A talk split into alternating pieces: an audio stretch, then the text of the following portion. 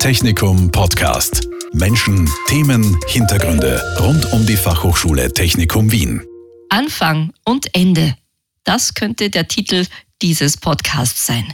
Mit dem Beginn des neuen Studienjahres endet an der Fachhochschule Technikum Wien die Amtszeit von Rektor Fritz Schmöllebeck und Vizerektor Christian Kolmitzer. Nach drei Jahrzehnten an der Fachhochschule haben sie deren Entwicklung maßgeblich mitgeprägt. Die beiden letzten Jahrzehnte davon in Leitungsfunktion im Rektorat. Ein guter Anlass also, um noch einmal auf diese Zeit zurückzublicken. Mein Name ist Jackie Becker und ich begrüße Herrn Schmöllebeck und Herrn Kolmitzer ganz herzlich hier zum Interview. Herr Kolmitzer, wie kann man sich denn die Fachhochschule und den Betrieb in den Anfangstagen vorstellen? Ja, viel hemdsärmeliger, kein, keine großartige Organisation, natürlich noch damals stark angelehnt an das HTL-System, weil die, die Väter der Fachhochschule mit, mit äh, König, Förster und Schörmann waren ja aus dem TGM und daher war vieles ähnlich angelegt, aber mit viel Freiraum zum Gestalten. Also das war schon von Anfang an irgendwie klar. Da kann man anders tun, da kann man was ausprobieren, da kann man, da hat man Leute, die sich, die hoch interessiert sind, die durch ein, ein Reihungsverfahren gehen, die also ausgesucht sind. Das war ein, ein sehr angenehmes Unterrichten oder das, das Gefühl und ist, ist nach wie vor. Mhm. Herr Schmöllebeck, äh, Sie sind auch in der Pionierzeit 1994 dazugekommen. Zuvor waren Sie an der TU Wien und auch ein Jahr lang in einem Industrieunternehmen. Wie war für Sie der Einstieg bzw. Umstieg? Ich habe Pläne revidiert, die ich an der TU hatte. Also ich war ich meine, da hat es noch keine Laufbahnstellen gegeben, aber sowas ähnliches. Und ich hätte mich können habilitieren, habe aber dann gesagt, na irgendwie, also diese kurze, ich meine, ein Jahr Industriezeit hat mich anscheinend so geflasht, dass ich mir gedacht habe, das hat was irgendwie, diese, diese Verbindung zur Praxis. An der TU war ich an der theoretischen Elektrotechnik, also das ist Mathematik rauf und runter und also zur Praxis hat das jetzt nicht so einen Konnex, einen direkten zumindest. Ja, und und dann der Einstieg. Und nach wie vor muss ich sagen, gut war es. Ja. Sie beide haben damals ja zu einem kleinen neuen Team gehört. Wie kann ich mir die Zusammenarbeit da vorstellen? Das war eine kleine Truppe, die wirklich sich jeden Tag äh, ausgetauscht hat und wo man ja, man hat wirklich gewusst, welches Fenster klemmt und wo, wo gibt es irgendein Problemchen. Und, und äh, es war sich keiner zu schade, auch die Probleme anzupacken und, und der Papier vom Boden aufzuheben. Nicht? Und nicht zu sagen, da sind andere zuständig dafür. Nicht? Mhm. Und äh, noch in den 90ern haben Sie beide dann Leitungsfunktionen übernommen. Ja, also Studiengangsleitungen und damals Fachbereichsleitungen. Also das war so ähnlich wie, wie Institute. Ich meine, ich habe relativ früh den, also den Studiengang Elektronik habe ich dann übernommen vom, vom Gerhard Förster. 96 bin ich Fachbereichsleiter geworden und 1999 bin ich Studiengangsleiter von Elektronikwirtschaft geworden.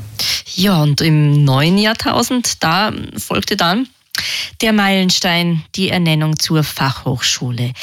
Wie hat das eigentlich funktioniert? Einen Plan haben wir gebraucht. Mindestens, glaube ich, zwei Studiengänge und einen Plan, der zu 1000 Hörerinnen und Hörer führt. Das war, war damals so, also vom Fachhochschulrat, aber das war irgendwie das Bild von einer Fachhochschule. Nicht? Dann konnte man die Bezeichnung oder zur Fachhochschule ernannt werden. Nicht? aus heutiger Sicht ist das ziemlich klein eigentlich. Ne? Der Kurt Sohm war der Geschäftsführer vom Fachhochschulrat und der Robert Bucher und ich waren bei ihm und haben über eine Studiengangsentwicklung mit ihm geredet, über eine Studiengangsentwicklung aus der Informatik. Ich weiß jetzt nicht mehr genau, welcher Studiengang. Und dann sind wir noch so beim Café ins Plaudern gekommen. Mit Kurt hat man schon immer irgendwie gut reden können und haben wir halt schon geredet über Pläne, Fachhochschule zu werden, Ausbaupläne und so weiter. Und wir waren irgendwie sehr defensiv, der Robert und ich, und haben gesagt, na ja, äh, wir wollen uns das noch überlegen und jetzt haben wir da Studiengangskollegien eingerichtet und, und wir schauen einmal, wie das geht und so. Und der Kurt ist dann vorgeprescht und hat gesagt, das kann ja nicht so schwer sein, zehn Seiten Antrag schreiben zur Fachhochschulwerdung. Mit dem sind wir dann gegangen, beim Zurückfahren haben wir gesagt, hat er uns jetzt empfohlen, wir sollen das tun. Nicht? Und dann haben wir das unter uns wieder halt verteilt und gesagt, das wäre möglich, das wäre im Bereich des Möglichen. Und getan haben sie es. Da war ich auf einer Amerikareise. Und da ist es dann plötzlich auch geworden und, und äh, so weiter. Und, und dann war der, der Christian der Gründungsrektor. Also man hat dann ein Gesamtkollegium haben, ist, ist gebaut worden und dann ist es irgendwie. Und aus Zeitgründen auch irgendwie war es einfach notwendig, innerhalb kurzer das Zeit noch das vorzustellen und eine Person zu nennen, die da als Rektor ist. Der Fritz war in Amerika und war irgendwie war ich Rektor. Ja. ja. Naja, verdienterweise, ich meine, sonst waren wir jetzt nicht da, wo wir sind. Also das, das war schon teilweise, muss man sagen, auch irgendwie fast improvisiert. Nicht? Aber wenn du mittendrin bist, schaut es ja anders aus. Nicht? Ich meine, jetzt können wir uns zurücklernen und können sagen, mein Gott, diese Entscheidung und jene Entscheidung und das war doch goldrichtig und ich weiß nicht was alles. Blödsinn. Wenn du mittendrin bist, triffst Entscheidungen in vollkommen dilemmatischen Situationen und manche sind gut, manche sind weniger gut. Ne? In, in, der Rückschau ist es immer, ah mein Gott, dieser rote Faden und so weiter. Ne? so, so war es damals einfach nicht. Ne? Ja, es sind auch viele glückliche Zufälle, trifft was zusammen, dass wir aufeinandertreffen und uns irgendwie ganz gut ergänzen äh, und uns gegenseitig einbremsen. Das ist ja ein glücklicher Zufall. Ne? Manchmal auch aneinander gelehnt durch die Gegend gehen, ja so richtig streiten haben wir nie müssen, gell, irgendwie. Mhm. Wir waren schon anderer Meinung, aber. Ja. Und das haben wir auch witzigerweise oft öffentlich haben wir gesagt, nein, das sehe ich jetzt nicht so, also was weiß ich, in Senatssitzungen und so weiter. Und das ist aber nie, uns nie irgendwie zum Vorwurf gemacht worden oder so. Ja. Ich, ich finde, Jetzt zum Beispiel wird viel mehr so seismografisch gesagt, ah, was sagten Sie die öffentlich und wie gehen die miteinander um und so. Und da werden gleich die Seismometer überall aufgestellt und das wird dann zu einer Regel, zu einer allgemeinen, wie die das tun. Das war zu, eigentlich zu der Zeit nicht so ausgeprägt. Also man hat sie irgendwie noch gut gekannt und, und so ein Urvertrauen nicht aus, der, aus der Anfangszeit noch immer da. Ja. ja Vertrauen ist ein ja. gutes Wort. Ja.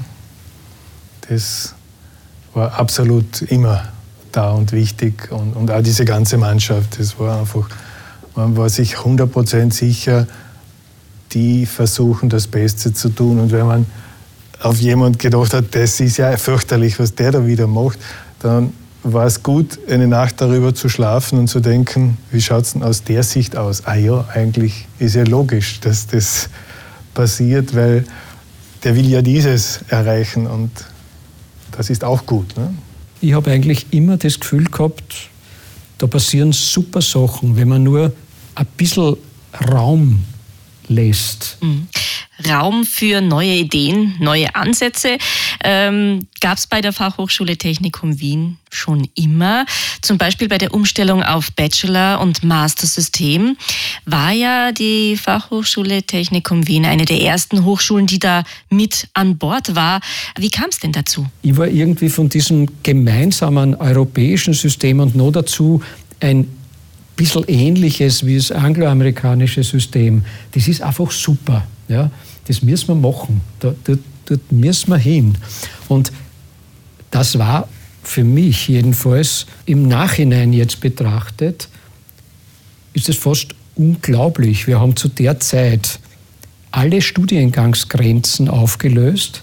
Wir haben gesagt, was haben wir in der gesamten Hochschule für eine Menge an Studienplätzen?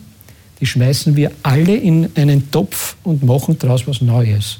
Ja. Hat einfach viel mit Vertrauen zu tun, wenn du weißt, du bist in einer Organisation, die probiert was Neues aus und wenn es schief geht, wirst nicht du alleine zur Rechenschaft gezogen, sondern das ist klar, das ist unsere gemeinsame Entscheidung und die tragen wir gemeinsam. Und wenn es nicht gut geht, dann leiden wir auch gemeinsam. Aber das ist gut gegangen, weil wir waren die erste Fachhochschule, die alles umgestellt gehabt hat, alle Studiengänge auf Bachelor-Master-System. Wir waren bei vielen die Ersten, die das gemacht haben. Wir waren die Ersten, die im Bachelor-Master-System waren und wir haben alles diskutiert. Ja.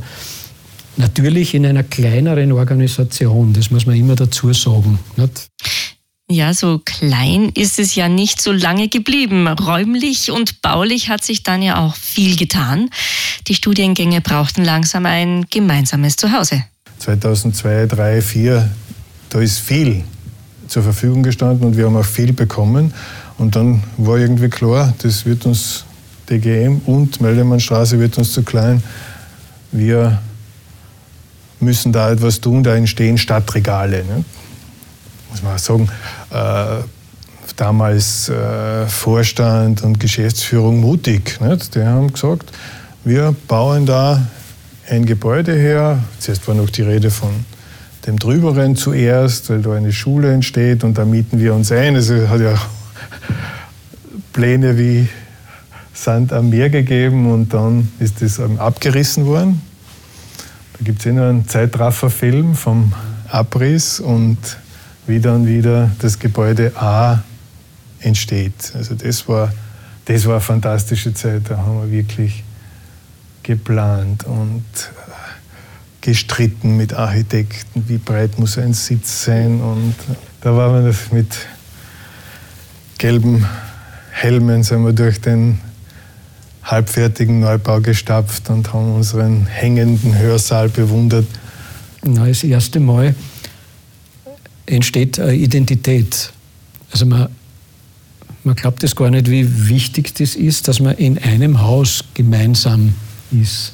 Also alle kommen dort zusammen und man trifft sich, das war vorher ja verteilt. Nicht? Ja, man trifft sich in einem Labor, weil man halt jetzt gerade dort ist oder in einem Hörsaal, der wieder woanders äh, an einer anderen Location ist, aber das Zusammenziehen und so und dieses allein die, um, die Umzugskisten da reinbringen an einen Ort, nicht? das war schon was Bemerkenswertes irgendwie. Und dann hat es schnell wieder zusätzlichen Platz gebraucht. Ja, und dann ist irgendwie auch langsam Forschung entstanden, was auch wichtig ist für die Qualität der Lehre und, und das ist auch in dieser Zeit da langsam gewachsen. Unter schwierigen Umständen, weil einfach keine Finanzierung, keine vernünftige da war, viel Enthusiasmus dabei, aber und, und da die, die Lehrgänge nach außen sind dann langsam entstanden. Also es ist das Geschäftsfeld irgendwie immer weiter geworden. Einerseits ist es dauernd äh, gewandelt von zuerst ein paar tausend Quadratmeter bis dann letztlich das gesamte Gebäude, weil man wirklich in der Planungsphase gesehen hat, das Wachstum geht weiter. Wir, die Studierendenzahlen steigen und wir brauchen den Platz und wir können es uns auch leisten. Und dann war, wer zieht hinüber, wer bleibt da, wie, wie wird, das ausgestattet. Spannende Zeit. Spannende Zeit. Ein bisschen das Züglein an der Waage war auch, äh, wird es diese Überbrückung der Machfeldstraße geben oder nicht? Also können wir uns die leisten? Schön wäre es natürlich, weil das Gebäude dann eben die Brücke auch für uns sozusagen die Brücke zum alten Standort, wo wir eingesiedelt waren äh, im, Globus, äh, im Globusgebäude, wird das stattfinden können. Und das ist dann auch machbar geworden. Und dann der Kampf um die Brücke zwischen den, den beiden Gebäuden. Das war ja eben der, der Architekt mit ursprünglich der, die Sicht auf den Kahlenberg darf nicht verbaut werden. Dann die Bautechniker, die sagen, das kann man nicht machen. Zwei Gebäude so unterschiedlich zu verbinden und dann wo, das wird im Winter eisig werden und, also, und im Sommer ist es äh, voller Wasserdampf und das ist also praktisch unmöglich. Und mit viel Beharrlichkeit irgendwann sind wir da um 6 Uhr in der Früh unten gestanden und der Kran ist mit der Brücke gekommen. Ja? Wir können mich noch gut erinnern, wie ja. wir da eher kühler machen. Ja, als Brückenfrühstück. Irgendein ja. Frühstück hat es gegeben, ja.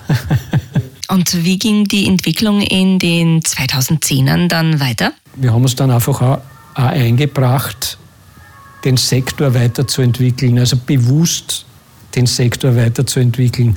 Auch im Sektor sehr viel an den Netzwerken gearbeitet, sodass man den Sektor voranbringt, weil es waren dann einfach zunehmend Dinge notwendig an Rahmenbedingungen, die eine Organisation alleine nicht schaffen kann. Man muss sich organisieren und muss das gemeinsam machen. Ja, ich glaube, das ist auch das viel dein Verdienst, weil durch diese langjährige Mitgliedschaft und auch im Präsidium vom, vom, von äh, der Fachhochschulkonferenz, dass du da prägend äh, für die Gestaltung der, der Fachhochschulen war. Also es profitiert der Sektor einfach davon. Nicht? Auch, auch Sektoren, sektorenübergreifend war es möglich, sich auszutauschen, mit Universitäten Kontakte zu knüpfen. Das war immer mit ausländischen äh, Universitäten war das eine Zeit lang deutlich leichter als mit österreichischen, die die Fachhochschulen so schräg beäugt haben und haben gesagt, puh, mit denen sollen wir gar, gar vielleicht kooperieren. Ne? Es darf kein Studienprogramm so heißen wie, wie ein Studienprogramm, das es auch an einer Universität gibt und so weiter. Das kennt man jetzt überhaupt nicht mehr, diese Animositäten oder diese Ressentiments. Äh, mein Gott, jetzt gibt es bei uns Maschinenbau und an der TU gibt es Maschinenbau, bei uns gibt es Informatik, an der TU gibt es Informatik.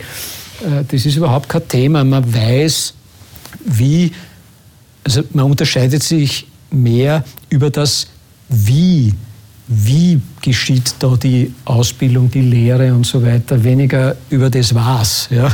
Internationalisierung war ja schon seit den Anfängen ein Thema bei der Fachhochschule Technikum Wien. Und auch hier hat sich dann ja einiges weiterentwickelt. Also, dass das jetzt viel professioneller und, und größer angelegt ist, ist klar. Wir, aber ich, mir hat das unheimlich Spaß gemacht, eine Woche in, in Dänemark zu unterrichten oder, oder nach Eng durch England zu fahren und die Unis zu besuchen, wo Studierende von uns vielleicht hinkommen oder schon dort sind. Und wenn man dann zurückgespiegelt kriegt, was die dort wie die unterrichtet werden, welche didaktischen Methoden die anwenden, das ist Gold wert.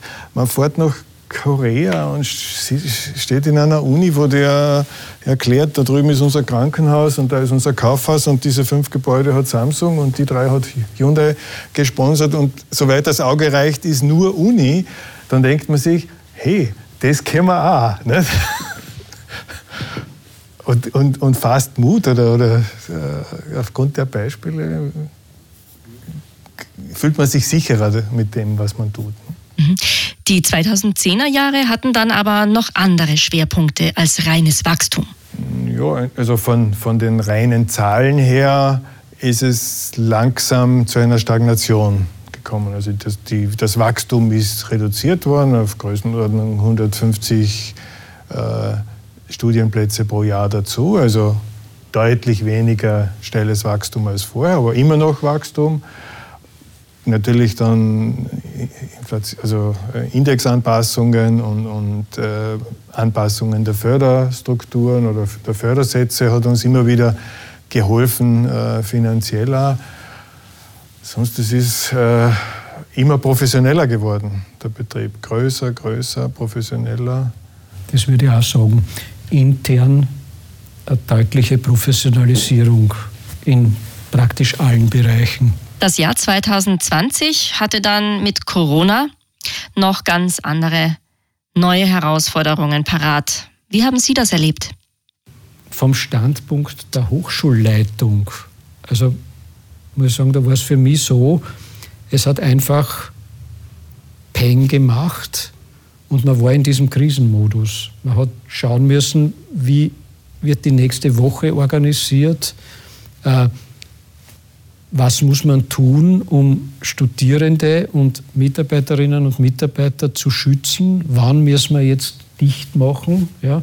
Für mich jedenfalls war das sehr herausfordernd, diese Zeit, aber nicht schrecklich, sondern man hat die Hände voll zu tun gehabt, um, ich meine, mir, kommt es so vor, du fährst mit dem Auto auf der Autobahn und du musst jetzt einfach dich einmal darauf konzentrieren, dass du auf der Fahrbahn bleibst. Ja?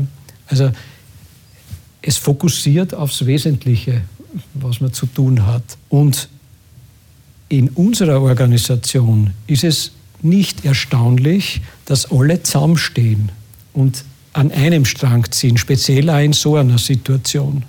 Das habe ich mitgenommen, das ist in unserer DNA eingebaut. Herr Schmöllebeck, wie geht man erfolgreich mit diesem Amt und dieser Verantwortung um?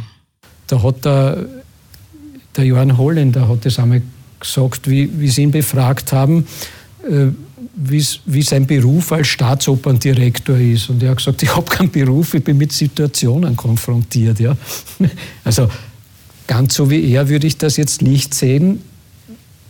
Ich habe Phasen, da ist klar und ziemlich planbar, was passiert. Und dann gibt es eben Dinge, die sind nicht planbar. Christian, so der Fels in der Brandung, zu ihm kannst kommen mit den wildesten Situationen, ja, wo, wo ich nicht mehr durchblicke und man denkt, um Gottes Willen, ich bin so knapp vor der Panik. Und dann kann der Christian, so wie einen gordischen Knoten, der entflechtet das und plötzlich ist das einfach. Ja? Das ist aufs, aufs Grundgerüst wird das zurückgeführt und das macht pop, pop, pop, pop, pop und auf einmal weiß man, was man jetzt tun könnte. Das könnte ich nie. Ja? Also das ist, das geht zu zweit ziemlich gut, wenn sie das so ergänzt. Nicht? Und wenn man weiß, ja, da kann ich jetzt sagen, Herr, bist du wahnsinnig, was macht man denn jetzt? Ja? Ähm, ich halte grundsätzlich auch wenig davon, von diesen Teflon-Managern? Also an denen perlt alles ab und die wissen immer eine Lösung. Ich meine, so ein Blödsinn. Niemand kann das. Ja? Also Menschen jedenfalls nicht. Vielleicht irgendwann einmal KIs, KIs kennen sie jetzt noch nicht, aber vielleicht irgendwann. Aber dieses, da habe ich wen, auf den kann ich mich verlassen, ähnlich wie in einer Familie. Und ich darf sagen, ich kenne mich jetzt nicht mehr aus. Ja, was tun wir denn jetzt? Wir haben im Vorfeld ausgemacht, dass jeder von Ihnen jeweils eine Frage an den anderen vorbereitet. Jetzt ist die Stunde der Wahrheit. Wer möchte denn anfangen? Ich frage mich nach wie vor, was wirst du tun in der Pension? Andere Dinge. Ja, das. Andere Dinge, das sage ich ja immer. Das sagst ähm, du so kryptisch immer. Ja. Aber das, ich muss aufpassen, dass das nicht im falschen Kontext kommt. Ja. Also sozusagen, ich hau jetzt da den Hut drauf und alles andere ist besser. Nein. Vorausschicken muss ich, mein Berufsleben und nicht nur an der Fachhochschule Technikum Wien, sondern vorher am TGM, an der TU Wien und dann auch an der Fachhochschule, das war ein privilegiertes. Ich habe ausnahmslos mit inspirierenden Personen zusammenarbeiten können. Ich habe praktisch ausnahmslos super Chefs gehabt in, in meiner ganzen Berufslaufbahn und ich habe gestalten können, wie wenige, denke ich. Ich meine, ein Hochschulsystem in einem Land mitentwickeln, das gibt es außerdem nur einmal. Ja. Also das war privilegiert und einfach ganz super. Aber es hat viel Zeit gekostet. Und ich habe einige Dinge nicht so leben oder tun können, wie, wie ich das gerne getan hätte, weil einfach die Zeit nicht dazu da war. Dazu gehören einige Dinge, Musik, meine Affinität dazu, das sage ich sehr oft. Und am Anfang, wie ich begonnen habe zu studieren, war auch die Option, studiere Musik oder Technik. Es ist dann Technik geworden, wie jetzt eh jeder weiß, aber die Möglichkeit wäre da gewesen.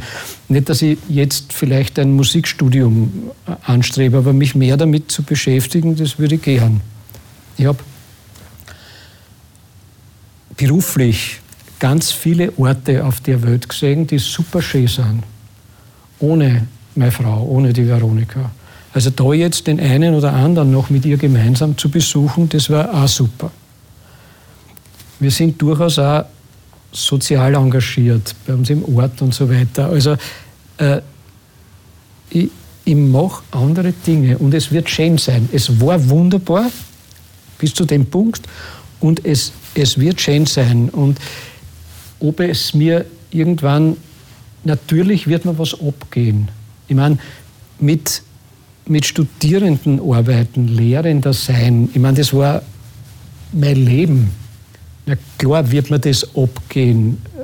Einfach sagen zu können, bist du wahnsinnig.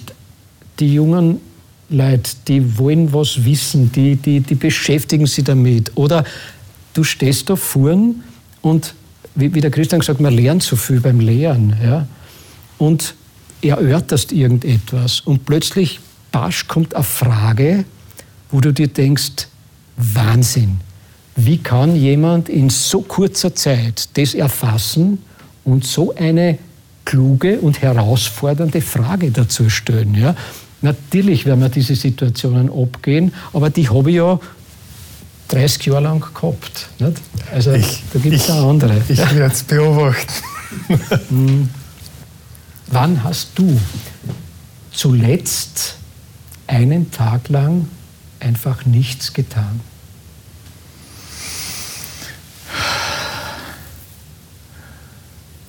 Was? Da muss ich krank gewesen sein. Das war am Tag nach der Impfung. Sonst kann ich mich nicht erinnern, wenn ich nicht krank gewesen wäre, dass ich nicht irgendwann in den Garten gehe und was abschneide, was umsagel, was, was tue, weil ich das wahrscheinlich nicht besonders gut kann. Nichts zu tun. Meine beiden Gäste heute waren Christian Kollmitzer und Fritz Schmöllebeck, über viele Jahre Vizerektor und Rektor der Fachhochschule Technikum Wien. Vielen herzlichen Dank für dieses tolle Gespräch, für diese Einblicke und alles Gute für die Zukunft. Technikum Podcast. Menschen, Themen, Hintergründe rund um die Fachhochschule Technikum Wien. Dieser Podcast wurde produziert von Radio Technikum.